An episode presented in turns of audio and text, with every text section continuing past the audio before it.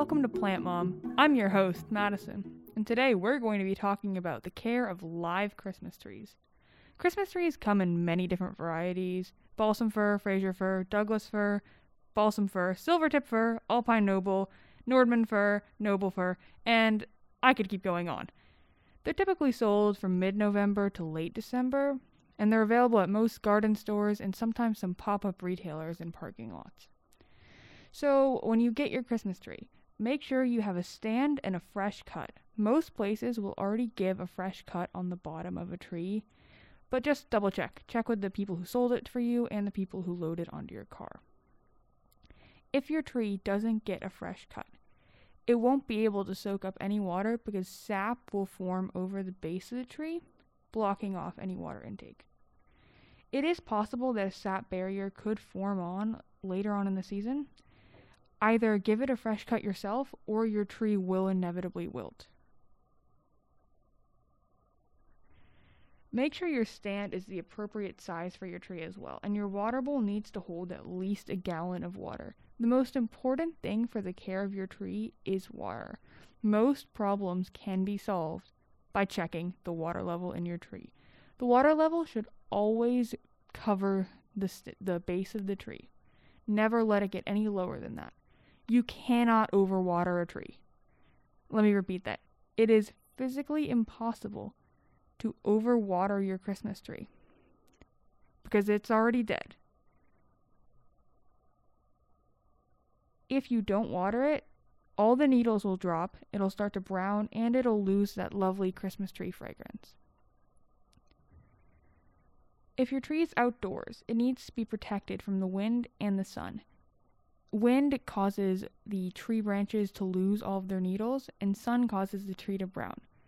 If you place your Christmas tree inside the home in front of a large window that gets constant sun, your tree could also burn. Burning needles are brown and crispy and they fall off right after you touch them. I would recommend buying tree preservative. Prolong is a very good brand. You add one ounce for every one gallon of water. By the way, this is not sponsored by Prolong. It's $3.99 a bottle for most retailers. And the way Prolong and other tree, liquid tree preservatives work is that you add it into the water, and when the tree sucks up that water, it keeps the sap running, which keeps the tree fresh. And it also helps keep your tree moist. For a live Christmas tree, you want your tree to stay wet. The drier it gets, the more visible it is that it's already dead keep the tree away from fire and heat sources. I know it's the perfect Christmas picture to have your tree by a fire, but the fire will dry out your tree. Same thing with heaters. They dry out the tree and it'll stop taking water and it'll die very, very quickly.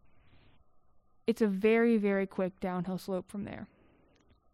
When you're getting rid of your tree, when it's all dried out, hopefully your tree lasts you until the end of the season if you follow all the appropriate tree steps. But regardless, make sure you buy a tree removal bag.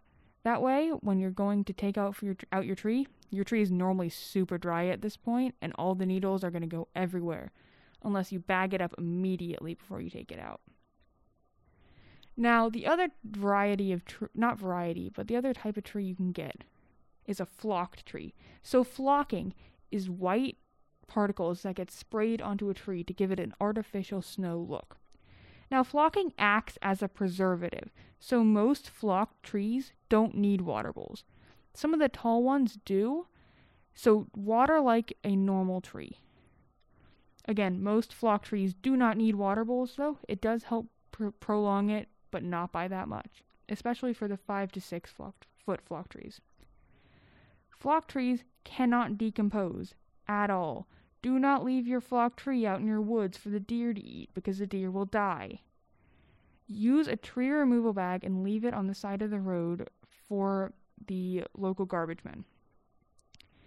With flocking, avoid touching it as much as possible. I know you need to put lights on it and ornaments on it, but avoid touching the tree because the more you touch it, the more the flocking is going to come off. flocking also makes a huge mess. So, you want to preserve the look of your tree and the look of your floors. Make sure you don't get the actual flocking wet. Flocking comes up, just melts right off when the tree is wet. So, avoid that at all costs. If you're getting your tree and it starts raining, right away it's okay, but make sure you're not leaving your tree to sit out in the rain, even if it's covered in a plastic bag. One drop of water, and you're losing a whole section of flocking. Be super mindful of the fact that flocking is also very dangerous if ingested, as well as any type of preservative. Don't let your young children or your pets drink the water or eat the flocking. I know it sounds self explanatory, but a lot of people think that it's fine just to have your pets drink the tree water. If there's preservative in, the, preservative in there, that could seriously injure your child. Now, so what happens if your tree is immediately dying? You get it home three days after, you got a pretty much dead tree. First off, call the place where you got it from, because if it dies within like three days of you getting it, that's probably not your fault. That could most likely mean that the tree did not receive a good enough fresh cut. Sap formed over the bottom immediately and caused it to die. Or that nursery sold you a very dry, dry tree. More and more dry your tree gets, the more and more it's going to die. So don't let a nursery sell you a dry tree from the get go. When you're shopping for a tree, run your hand along and see how easy the branches drop their needles. If they're dropping them immediately, find a different tree. And that's all I have to say on Christmas trees. Honestly, if there's any other problems, go ahead and call the place where you got it from. But again, most problems with your Christmas tree can be solved by watering. Water your tree enough. And that's all the Plant Mom has to say about live Christmas trees. See you in the next episode.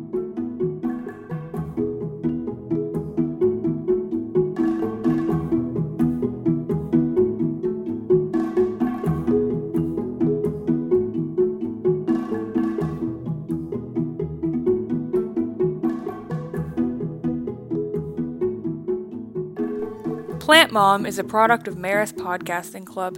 It is produced and hosted by Madison Roberts. The executive producer is Jack McElvain. The theme song is Wholesome by Kevin MacLeod, used under the Creative Commons 4 license. Find it at incompetech.com or linked on our website. The views expressed here are the views of the hosts and panelists and do not reflect the views of the Marist School or the Society of Mary.